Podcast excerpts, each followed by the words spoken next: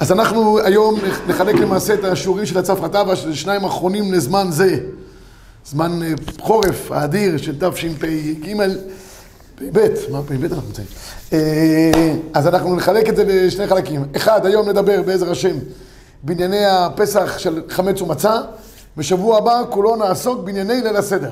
ככה אנחנו נדע שבשני השיעורים כיסינו את תמצית הלכות הפסח, אף על פי שדרוש בשביל זה שעות מרובות. ולכן כתוב ששלושים יום קודם החג שואלים ודורשים בהלכות החג. זאת אומרת, צריך שלושים יום, מה שלא מצינו. בחגים אחרים. בחגים אחרים המחבר כותב בית יוסף אומר שואלים הלכות חג בחג, הלכות... אה, אבל כאן שואלים ודורשים, שלושים יום. לכן אנחנו נעשה תמצית הדברים ממש בקצרה, היום בענייני חמץ ומצה, ושבוע הבא בענייני ליל הסדר, ולכן החוברת שעוסקת בענייני הסדר בלבד, תהיה רלוונטית לגבי שבוע הבא. יש כוח. אבל בכל אופן, טוב שיש חוברת. אנחנו אה, נעסוק בחודש ניסן. חודש ניסן הבא עלינו לטובה, הוא חודש מיוחד בשנה. חודש מיוחד בזה שכל החודש כולו לא אומרים, לא אומרים תחנון, אבל עיקר העניין הוא שהשלושים יום קודם החג, חוץ ממה שעולים מדורשים, יש עוד כמה נפקמינות שניגע בהם עכשיו. למעשה, כל מה שאנחנו עכשיו עושים לקראת הפסח, מבחינת הניקיונות המיוחדים לפסח, לא ניקיון סדרתי, הוא חלק מעניין של בדיקת חמץ. אנחנו למעשה בסביב העניין של ביעור החמץ מן העולם, ביאור החמץ והשבתתו כלשון, כלשון החינוך, אנחנו עושים שלושה דברים. כדי לצאת ידי חובת כל הדעות והשלטון. אנחנו גם בודקים את החמץ, גם מבטלים את החמץ וגם מבערים את החמץ. אנחנו בודקים את החמץ לאור הנר בליל 14 בניסן, לאחר מכן אנחנו עושים לו ביטול. כל חמירה וחמירה זה ביטול החמץ. לאחר מכן, חמץ שנשאר לנו, אנחנו משביתים אותו, שנאמר תשביתו חמץ בתיכם. לחלק מהשיטות, ההשבתה היא ממש מצווה. מצווה תעשה להשבית את החמץ, לקחת חמץ. ואם אין לך, תקנה כזית חמץ, תשבית אותו בידיים. אנחנו עושים את שלושת הדברים האלה, לא אפרט אותם כרגע, כדי לצאת דרך חובת כל הדעות, וככה יש אה, אה, אה, מצווה שאנחנו נעשה את ביטול החמץ וביורו. ההכנות שאנחנו עושים עכשיו מבחינת ניקיון הבתים וכל הביאור של החמץ הוא חלק מהבדיקה. אני אסביר גם למה. בדיקת חמץ צריכה להיות בדיקה מאוד דקדקנית, בחורים ובסדקים, כדי שאנחנו נוכל לדעת שאין לנו שום חמץ שנשאר אצלנו בבית. אמנם, גם אם חמץ נשאר, אנחנו מבטלים את החמץ הזה. הוא מבוטל, הוא לא שאנחנו מפקירים אותו, ואין לנו שום שייכות אליו, אבל בכל אופן חז"ל תקנו שגם כשאנחנו מפקירים, אנחנו מבטלים, אנחנו צריכים לעשות בדיקה. שמא ימצא איזה גלוסקה יפה, יש כאלו עוגות של, אה, בתחנות דלק, של אנג'ל, שהן פרה-היסטוריות, הן נמצאות מתקופה קדומה של תחילת אה, המאפיות בעולם, והן נמצאות שם באופן קבוע במאפייה. אחד, קנה אחד גדול לשעת חירום. אתם קונה, אומר, יש כבר מלא, כזה. שם אותה באיזשהו מקום, אם אשתו לא תעשה איזה עוגה או משהו, ופתאום הוא מוצא אותה בפסח, ואין עוגות. אז הגמרא אומרת שחוששים שם ימצא איזה גלוסקה יפה, יתאב לחמץ ויאכל את, אפילו את האנג'ל הזה הוא יוכל לאכול במצב החירום שהוא נמצא בו. אז, אז כיוון שכך, אנחנו עושים גם את הבדיקה וגם את, ה, את הביור, כדי שלא נמצא שום חשש של חמץ בפסח. אי לכך, כל הניקיונות שאנחנו עושים עכשיו, הם חלק מהעניין של בדיקת החמץ. כי אם היינו עושים את הבדיקת חמץ כהלכתה, היינו לעשות בדיקות כמה שעות. הגדולים היו עושים כמה שעות בדיקות. היו יורדים למטה ועולים למעלה בכל המקומות. היום הבדיקת חמץ היא משהו שהוא יותר, אה, הייתי אומר, אה, אה, זריז. לא רוצה להגיד חד ושלום, שים לי הרבה יותר זריז, כי אנחנו סומכים על נשותינו הצדקניות, שהן מנקות הבית, יש כאלה מתחילות כבר מחנוכה, יש כאלה מתחילות כבר מט"ו בשבט, כל אחד לפום דרגי דיליי, כל אחד כבר לפי... אז למה בעבר היה צריך לעשות יותר? היה להם בתים יותר קטנים, היה להם... מה הסיפור? שם הרבה יותר חששו שילדים קטנים יפזרו את העניינים. כל מיני בעלי חיים שהיו מצויים יותר בבית. היום, אה, היום יש לך תרנגולות בבית, יש לך עכברים בבית. פעם כל זה היו מסתובבים בתוך הבית, העיזים, מה הם היו אוכלים? היו אוכלים חמץ. מעבירים חמץ מקום למקום וכולי. היה בתים יותר קטנים, אז ממילא גם היה מקום שהיו גם אוכלים עם הלימוד ביחד. וכולי. לכן, כיוון שהחשש של החמץ היה הרבה יותר מעורבב, היו עושים את הבדיקות הרבה יותר אה, רציניות. אנחנו עושים בדיקות, בעיקר צריך לבדוק במקומות, אני אפרט עוד בהמשך, איפה שישנו חשש שבאמת יכול להיות חמץ. איפה שהאישה כבר נקטעה ובני הבית ניקו והכל כדבעי, שם עושים את זה בצורה יותר אה, מהירה קצת, וסומכים על ניקיונם, כך אומר המשנה ברורה. למה אני אומר את זה? כי מעכשיו צריך לדקדק יותר, לא, לא להכניס חמץ בחדרים, לא לתת לילדים להכניס חמץ בכל מיני מקומות. הילדים אוהבים מאוד להחביא גם לשעות חירום. יש להם בימבות, יש להם כל מיני מקומות, יש להם סליקים בבית, כל מיני מאגרים, מאגרי חירום כאלה, צריך להזהיר אותם לא להכניס. בתיקים, לא להכניס חמץ, לתת להם כל מיני דברים שנשארו מפורים, יש משלוח מנות. אז את כל זה גומרים על הילדים במשך כל החודש הקרוב. אז כל המקומות האלה שישנו חשש, הילדים בכיסים, במעילים, בתיקים, בחדרים שלהם, במשחקים שלהם, לא לאפשר להם להכניס חמץ, כי זה חלק מהעניין של בדיקת החמץ וביורו, שימו לב טוב. אי האפשרות שאנחנו נותנים להם עכשיו זה חלק מהעניין כולו. אז נא להקפיד בעניין. ובהמשך לדבר הזה, אדם יושב ולומד. יושב ולומד, הוא רוצה שיהיה לו גם איזה כוס קפה עם חתיכת עוגה טובה שאשתו עשתה לשבת קוידש. ואז הפירורים נכנסים פנימה. חמץ שנכנס לתוך הפירורים הוא גם בעייתי. ואז מתחילה מחלוקת הפויסקים, האם צריכים לבדוק כל דף ודף, או שאפשר לסמוך על הביטול, ספרים שיותר מצויים ופחות מצויים. בקיצור, רבי ישראל, העסק הזה לא פשוט, לכן בשלושים יום האלה עכשיו, לפני הפסח הבא עלינו לטובה, נא לדקדק יותר בעניין ולהזהיר, ולהיזהר ולהזהיר האחרים לא להכניס חמץ למקומות כאלה ואחרים. זה לגבי העניין של בדיקת חמץ בחודש ניסן. אני, אני ככה מחדש שכל החודש הזה, מפורים עד פסח, הוא חלק מבדיקת חמץ. עכשיו אנחנו כבר עושים תהליך של, של בדיקת חמץ. עוד דבר אחד נוסף שאני רוצה להעיר את תשומת לב הציבור, לעניין הכמויות חמץ שאנחנו משאירים עד הפסח. מעכשיו צריך כבר לחשבן, להמעיט את ה... זה גם ככה הסחורות מאוד יקרות עכשיו, והמלחמה גורמת ליוקר המחיה, המחיה, אז ממילא להמעיט לקנות דברים שבהם ישנו גדר שנקרא חמץ גמור, חמץ בעין. החמץ מתחלק לשני חלקים, יש חמץ שהוא בטל, לא מורבב בכל מיני מקומות, ויש חמץ שהוא חמץ בעין, כמו למשל קמח, כל הקמחים למיניהם היום הם חמץ גמור, כך בכל אופן אה, על פי בדיקה שעשיתי. אה, אז, אז, אז לא להשאיר קמח קמח לבן, כל קמח הכוסמין למיניהם מסוגיהם, הם עוברים תהליכי אה, חמצון כזה, החמצה כזאת אחרים, ולכן איזה בעיה. יש לנו אטריות למיניהם מסוגיהם, כל האבקות ברק לסוגיהם. עזבו את העניינים הבריאותיים, רבי ישראל. עכשיו אני מדבר איתכם על פסח. כל הדברים האלה, לא משאירים אותם בפסח כחלק ממכירת חמץ. ולמה? אף על פי שתקנו לנו מכירת חמץ, וזה כבר מופיע בגמרא, היסוד הדבר הזה, ואחרי זה זה הלך והתגלגל, וזה נמשך. יסוד העניין של, של אה, מכירת חמץ, אומר החתם סופר, זה במקום שיש הפסד מרובה. מקום שאין הפסד מרובה לא תקנו. בבתים קטנים שאנחנו מתעסקים בקמעונאות כזאת ואחרת, אין לנו הפסד מרובה. ולכן מן הראוי לא להשאיר חמץ באל. אז החכם עיניו בראשו להעמיד כבר עכשיו בקניות ולא להשאיר סטוקים כאלה ואחרים. במידה ונשאר, אז אה, נגיד פה נקודה מאוד חשובה. כיוון שהרבה פוסקים אומרים שאנחנו לא צריכים למכור את אותו חמץ שהוא בעין, לא להשאיר אותו אצלנו, ממילא גם לא למכור אותו, יש להוציא אותו מהבית. או להזדרז לאכול שבוע שלם לפני פסח, להושיב את כל בני המשפחה, מהערב עד הבוקר, לשבת ולאכול. יום ולילה לא ישבותו, עד שיצא מהפעם, כמו שהיה בדור המדבר, אפשרות אחת. אפשרות שנייה, זה להביא את זה למוסדות של צדקה וחסד, ויש כאלה רבים וטובים היום, שמביאים את זה לעניים, אז הם מרכזים את זה אצלם, אפילו אם הם מוכרים, בשבילם זה גדר של הפסד מרובה, אין שום בעיה. עוד אופציה שלישית, שראיתי שהציעו הפוסקים, להביא את המוצר חמץ שנשאר לך לאחד שהוא מוכר על פי דין, שיש לו הפסד מרובה. אחד כזה, אז להביא לו את החמץ, להשאיר את החמץ שלך בתוכו, ואתה נותן לו את זה מתנה גמורה. הוא יכול למכור, כי שלו זה גדר של הפסד מרובה. אתה, יש לך בעיה. לכן מן הראוי, באופן הזה, להביא את זה למישהו שימכור ויכליל את החמץ שלך בתוך החמץ שלו, זו אופציה גם אה, מצוינת שיש. לזרוק או לשרוף את זה בתשרי כאילו? תראו, אני חושב שלזרוק או לשרוף, אם אין ברירה, זה מה שתעשה. אבל אם אתה יכול קודם לא לגרום לדברים פתוחים, אין לך ברירה, אתה תזרוק אותם. דברים סגורים. מה?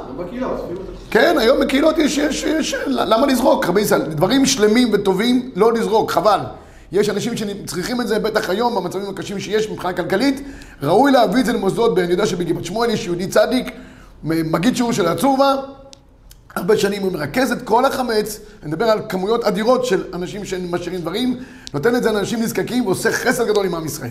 ויש עניין לעשות חסד עכשיו בימים האלה, כי יש עניין של קמחא דפסחא.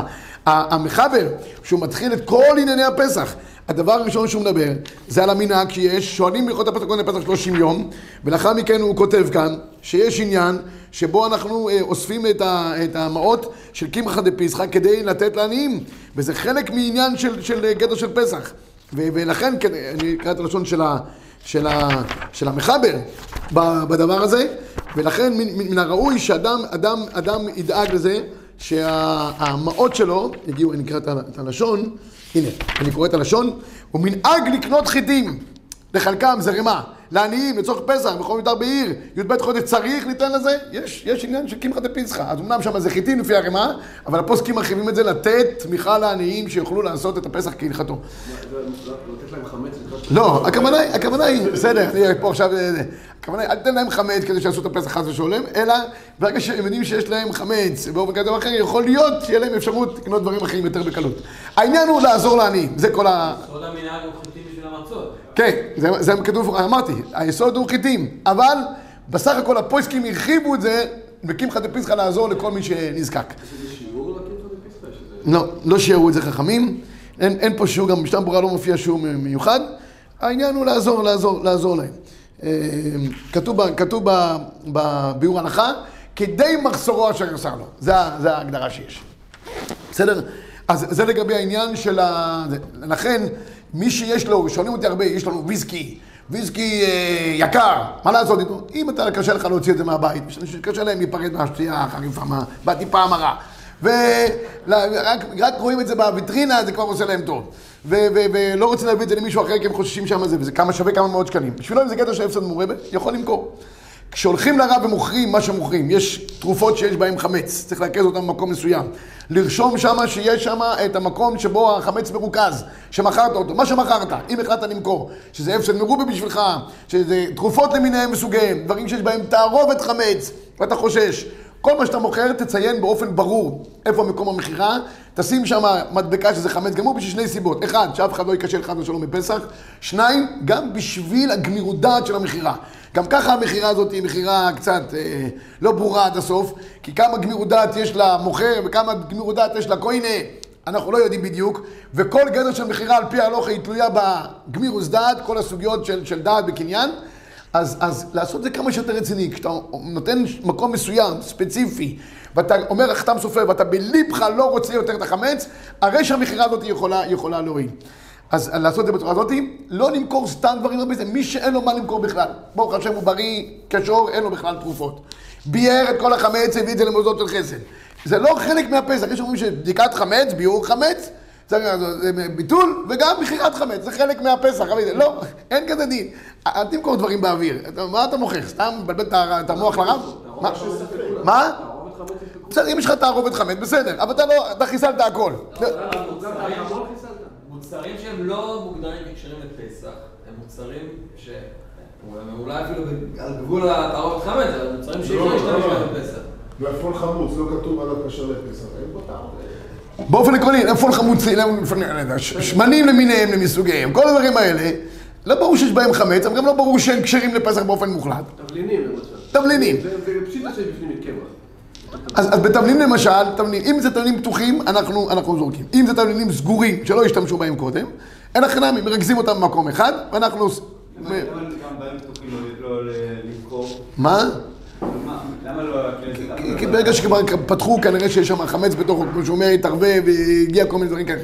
אם לאדם זה הפסד מרובה, שימכור את זה גם, רבי ישראל. מי שבהגדרה שלו האישית, או אברך, כל דבר קטן שהוא מוכר, בסופו של דבר יגרע לו מהתקציב החודשי שלו וייכנס למרכז צרכני קשה, שימכור. מי שיכול לא למכור חמץ בהן, או דברים שיש בהם תערובת חמץ, אז גם ברוך יהיה. אני אומר רק דוגמה, יש סטודנטים. הם ניקו אותם במטבח, אמרו להם מתי להוציא את כל הדברים מה- מהזה. אין שום דבר של חמץ, לא תערויבס ולא הפסד ולא שום דבר. אבל יש כאלה, בכל- הרב מוכר חמץ, הרב של הקמפוס מוכר חמץ, לא, לא, אני אלך לרב, מה זה משנה? זה חלק מהגמר גמר הסמסטר. לא, רבותיי, הסמסטר נגמר גם בלי, מבחנים, לא, לא נגמר במכירת חמץ של הרב. מה שאני רוצה להגיד, לא לטרטר את הרבנים סתם, יש אנשים שמטרידים, אין עניין, זה, זה הטרדה. בדברים כאלה, שאלות מיותרות או, או, או, או מכירות מיותרות, סתם אה, אין עניין לבזבז את הזמן. זה מה שאני רוצה לומר. כל אחד יעשה אחרי זה כפי, כפי הבנתו. עוד הוא. אומר שעדיף לזרוק תערובת חמץ מאשר למכור אותה. כן, חד וחלק. כי אני- אמרתי עוד פעם, המכירה היא בעייתית, ותארו לכם שהרב אליהו היה מספר תמיד שהוא היה עושה עם הגוי, יש גוי גומור, דאורייתא, שהוא היה עושה 13 סוגי מכירות, קניינים, כדי שהמכירה תהיה כמה שיותר מכירה משמעותי, גם קניין חצר וגם קניין אה, אודיטה וגם קניין הגבהה וגם קניין אה, סודר וגם אה, כל הצורות קניינים, וקניין כסף כדי שהמכירה תועיל. ובכל אופן הרב אליהו מספר שהוא גמר להיות אה, רב ראשי, אז הגיע הגוי ועשו איתו פחות קניינים ממה שהיה רגיל הרב אליהו. אז הוא אומר להם, הגוי, רבותיי, החסרתם פה קניינים. מה עם קניין אודיטה? הוא אומר, זה לא גוי, זה יהודי, יותר יתנים מאיתנו. בקיצור, מה שאני רוצה להגיד לכם, שכיוון שהמכירה חסר בה בגמירות דעת, עדיף... אה, עוד נקודה אחת עכשיו לגבי עניין של הבדיקת חמץ. מצווה, כמו שאמרתי, לבדוק בחורים ובסדקים. מה קורה אם אדם נוסע מביתו בליל בדיקת חמץ? הוא כבר הולך למלון, יש מלונות שמאפשרים בחוץ לארץ להגיע יום-יומיים קודם. הוא לא יהיה במקום. מי שיוצא שלושים יום לפני הפסח, חייב לעשות בדיקה בביתו, לילה, ליל היציאה שלו מביתו, לעשות בדיקה בלי ברכה. ברכה מברכים אך ורק בליל 14 בניסן, ביום שתקנו בו חכמים. שמא הוא יגיע בפסח? כן. זה, זה, זה, זה שייך בפני עצמו. אלא אם כן, אלא אם כן, הוא ימכור את, ה, את ביתו. אם הוא מוכר את ביתו, סיפור אחר לגמרי. אז ממילא, בליל 14 בניסן, זה לא הבית שלו, אז אין לו חובה למכור. ל- לבדוק. אבל אם הוא אה, יצא מהבית קודם, וזה הבית שלו, תקנו חכמים, שכל מקום שזה שלך, אתה חייב לעשות בדיקה. לכן חייבים לבדוק בבתים, במשרדים שאדם אה, נמצא בהם כל השנה, מחסנים למיניהם וסוגיהם שבהם יש חשש שמכניסים חמץ, במכוניות פרטיות שיש לאדם, זה באחריותו, חייב לבדוק. גבאי בית כנסת, חייב לבדוק. בבית כנסת שלו, זה באחריותו, אין מישהו אחר שיהיה זה. אה, מנהלי ישיבות למיניהם וסוגיהם, באחריותם, לבדוק שכל המקומות שנמצאים ברחבי הישיבה יהיו בדוקים מחמץ, יהיו מבוארים ובדוקים מן החמץ. אז צריך לשים לב בנקודה הזאת. עוד, עוד נקודה אחת, אני... אם אדם משכיר את ביתו לפסח, האחריות על הסוחר, רבי. מי ש... הסוחר צריך לעשות בדיקה. כן, מי ששוכר בית, האחריות היא על הסוחר. לכן, מי שמגיע למלון, לאור שאלתך ברון, אם אתה מגיע למלון, קודם ליל 14 בניסן, קיבל מפתח. יש בזה כאין קניין של החדר, זה כמו, כמו שכירות, באופן כזה או אחר. במקרה כזה הוא חייב לבדוק בחדרו בליל 14 בניסן בברכה רבי אם ישי. הגעת למקום בחול המועד, אתה לא יודע אם בדקו. ואם אתה הגעת למקום אתה לא יודע אם בדקו, הגעת בערב. בערב פסח, בחול המועד, אתה לא יודע, בודק באותו זמן. אם אתה הולך למשגיח, והמשגיח נראה לך יהודי אה, דתי, כן, משגיח והוא גם דתי, זה שני, שני מעלות, לא תמיד זה קורה, ואתה, ואתה יכול לסמוך עליו מדין עד אחד נאמן בייסורין, הוא אומר לך, תשמעי, בדקתי, הכל בסדר, בכל החדרים, בסדר גמור, סמוך עליו. במידה ואתה לא יודע, כי לפעמים המשגיחים הם בגדר אה, מלאכי השרת, הם רוחנים ביו ישראל, הם לא גוף ולא דמות הגוף, ולא מוצאים אותם, ואין לך מי לשאול, ואתה לא יכול לסמוך על בעל בית המלון, כי הוא יגיד לך, ודאי, הכל בסדר, אבל הוא בעצמו לא אכפת לו מזה, אתה תעשה בדיקה בחדרך בלי ברכה. בערב פסח, או זה. חלילה, מי שמצא חמץ בפסח עצמו, מצא, פתאום מצא איזה בפלה. בתור הילדים, בתוך הבימבה, בסליק, הוא החביא שם איזה, איזה בפלה. במקרה כזה, רבי ישי, ביום טוב לא נוגעים, בחול המועד, אדם יכול להגביה את זה ולבאר את זה, ובתנאי שלא יתכוון לקנותו. לא כל פעם שאתה מגביה משהו, אתה מיד אוטומטית נהפך להיות ביילים עליו. זה לא הגבהה, לא תמיד זה צריך להיות רצון. אם אני לא רוצה לקנות, אז במקרה כזה אני מגביה ושורפו וזורקו לרחוב, לרשות הרבים, ונגמר העניין.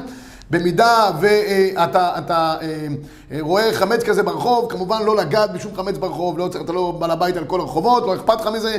גם מבחינת ה, מבחינתנו, ברגע שאנחנו בערב פסח, קודם זמן ביור חמץ, הוצאנו את החמץ שלנו לרשות הרבים. רצוי שאדם לא ישאיר את החמץ בערב פסח, אם הוא יכול לשרוף אותו ולקיים בזה דין ביעור חמץ, ואין בזה גדר של בת שחית אדרבה, קיים מצוות עשה, אז לפי חלק מה, מהשיטות, אה, ככה אומר המלכת חינוך, שישרוף וזה בעיה. אבל נשאר לו כמויות גדולות של חמץ, הוא ישרוף אותם שם, כבר ייכנס פסח וכבר עוד מעט יגיע קורבן פסח בעזרת השם. במקרה כזה, הוא ישים את החמץ הזה במקום הפקר, ברשות הרבים של אחרים, זה לא באחריותו ונגמר העניין. העירייה, שאחרי זה תטפל לסלק את כל הפסולת הזאת. לא לשים גם בפח האישי שלך, אם יש לך פח אישי, אם יש לך פח של, של רבים, זה סיפור אחר. אבל אם זה פח אישי שלך, ב, ב, בחצר שלך יש לך פח, כמו שיש בבתים פרטיים, לא לשים את החמץ שם, כי זה נקרא עוד ברשותך, ולא ייראה לך חמץ. בכל גבולך, אומרת לנו התורה, בכל מקום שהוא ברשותך, אסור שיראה חמץ באופן כזה או אחר. מה, מה? פח של הבניין. הוא גם בעייתי, כי יש לך חלק בפח הזה, ורצוי שלא לשים באותו פח של הבניין. אלא. ברשות הרבים, יש לך ברשות הרבים איזה מקום, איזה צפרדע של רשות הרבים, שים את זה שמה. תסובב קצת, תחפש איזה צפרדע שיש, פה יש ספרדים הרבה ברמת גן. אז זה מכת ספרדים. אז אתה רואה שיש צפרדע באיזשהו מקום, שים את זה שם, שייך לרשות הרבים ונגמר העניין. אם אתה, שוכר דירה ויש חפצים של המשכיר בבית שלך, אתה צריך לבדוק אותם? מה, מה, מה? יש, אה, אתה שוכר דירה, יש- המשכיר השאיר חבילות בבית שלך. בוידם, הוא שם את הדברים שלו בבוידם. אז צריך לבדוק אותם? זה נמצא אצלך, בשבילך, זה באחריותך? אם יקרה לזה משהו, יבוא אליך בתביעה? שכן. אז אתה חייב לבדוק וחייב לברר מה קורה עם החפצים האלה. כל מקום שנמצא ברשותך ויש לך אחריות על זה, אתה חייב לבדוק האם שם חמץ או לא, ואתה חייב לבדוק או לבאר את זה. או לשאול אותו מה קורה עם זה. או למכור, אם זה יהיה הפסד מרובה, אז יש את הפתרון של המכירה. אבל תציין שזה מהמקום הספציפי הזה. דבר אחרון שאני רוצה לגעת היום, רבי ישראל, יש ברכת האילנות, כולם יודעים, חודש ניסן יוצאים ברכת האילנות, והוא צריך לברך בדרך כלל על שני עצים, גם נשים נוהגות לברך, יש מחלוקת אם נוהגים בשבס או לא, כי זה גדר של בוירר. גם ספרדיות, כן, גם ספרדיות. יש פוסקים שאומרים שלא, אנחנו מנהגנו שגם ספרדיות מברכות. כן, כי זה לא זמן גרמה, יש כאלה שנגיד זמן גרמה וזה, היא יוצאת החוצה, אבל מנהג העולם שכן נוהגים לברך גם גברים וגם נשים, גם הן מתלהבות מלבלוב הטבע והפריחה שלו, לא היום, אבל באופן עקרוני, כשיגיע, כשיגיע הקיץ, אז מי גם שייכות בברכת השבח הזאת, שנקראת ברכת האילנות. אני רוצה לציין עוד נקודה אחת חשובה לגבי מוצרים לפסח. עד עכשיו דיברנו על מה אנחנו צריכים להוציא מהבית, מה אנחנו צריכים לבדוק. עכשיו מתחילים גם במקביל גם קניות לפסח. כלומר, קניות, מה צריך לבדוק, מה צריך לבדוק. לא ארחיב כרגע בעניין הזה, אבל יש לי שיעור שלם על הדבר הזה, שכל המוצרים שהם מוצרי ניקיון, אין צורך שיהיה בהם השגחה לקשר לפסח. אמנם היום מוצאים על כל דבר השגחה לפסח, גם על אקונומיקה וגם על משחת נעליים וכולי, זה טוב, כי ככה יש פחות אבטלה בעולם. יש יותר משגיחים ויש יותר זה, וזה בסדר, אני, אני דווקא מעודד uh, תעסוקה. אבל מבחינת ההלוכה, אין בזה שום עניין.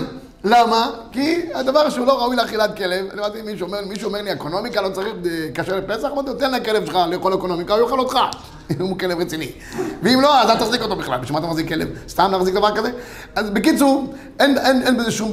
אז כל המוצרים האלה, כל המוצרים האלה שהם סבונים וחומרי ניקוי למיני מסוגיהם, אין צורך שיהיה בהם כשרות לפסח. עכשיו, כל דבר שבא במעגע עם מאכל, לשאלתך, הוא חייב שיהיה לו בדיק, כשרות לפסח, כי כל דבר שיכול להיות שבא, שמו שם המילן. אנחנו לא יודעים היום מה התרכובות של, של החפצים. היום בגלל כל התעשייה, אנחנו היום הכל תעשייתי לגמרי. לפעמים אין חמץ בכלל כי זה יקר, לפעמים יש יותר גדול של חמץ, אני לא יודע. הכלל הוא פשוט מאוד בהלכה. כל מה שבא במגע ישיר עם אוכל, כמו חד פעמי למיניהם וסוגיהם, בסדר? נייר סופג, אה, נייר, נייר, נייר כסף, כל הדברים למיניהם, כל מה שמגע עם אוכל, וזה בפסח ישמש אותך, אתה חייב שיהיה לזה כשרות לפסח. כל מוצר, כל מוצר, שהוא בא מן השפתיים ולפנים, דהיינו, שפתון, משחת שיניים, למיניהם, קיסמים, לא יודע, כל, כל אלה חייבים כשרות לפסח. למה? אגם, אבל תגידו לי, הרי לכאורה... יש בזה טעם, אין בזה טעם, אבל אני שואל מה, כלב יאכל שפתון? לא, כלב לא יאכל שפתון, אני מקווה, אלא אם כן יש לו גינגול רציני ביותר, אבל, אבל, דיבר הרבה לשון הרע, הגינגול שלו, אבל, אבל בעיקרון, הגם שהוא לא יאכל, בשבילך, כך יש מושג בהלוכה, אפשר להרחיב בזה מאוד, זה נקרא בגדר אח שווה. מה זה גדר של אח שווה?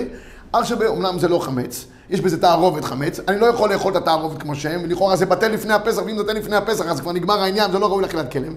אבל כשאני מכניס את זה פנימה לתוך הפה שלי, אני עושה מזה חשיבות. כשאני עושה מהדבר הזה חשיבות, זה נקרא בגדר אח שווה. אח שווה אסור אם אתה נהנה מהדבר. ולכן אני חוזר ואומר, כשעושים עכשיו קניות לפסח, תקנה מוצרי, מוצרי ניקוי בלי חשבון. תקנה אותם, לא צריך לבדוק איזה פעמים, האם, האם, אז יש בדיחה בבני ברק, שאחד אה, קנה אסלה, זאת אומרת, באיזה אלגוחה, באיזה אלגוחה, איפה קנית את זה? לא צריך, זה, זה, כל הדברים האלה אין צורך. אבל, לכן יש כאלה שמחליפים למשל כל המשחות נעליים, בונים הכל שיהיה קשר לפסח, משחות נעליים, רצפס, הכל קשר, לא צריך. פשוט חבל, אם יש לך סטוקים בבית, תשתמש בהם, נגמר העניין. רק דברים שנוגעים במאכל, או שנכנסים פנימה לתוככי פיו של האדם, והאדם נהנה מזה, אז פועל על זה הגדר שהמחבר כותב,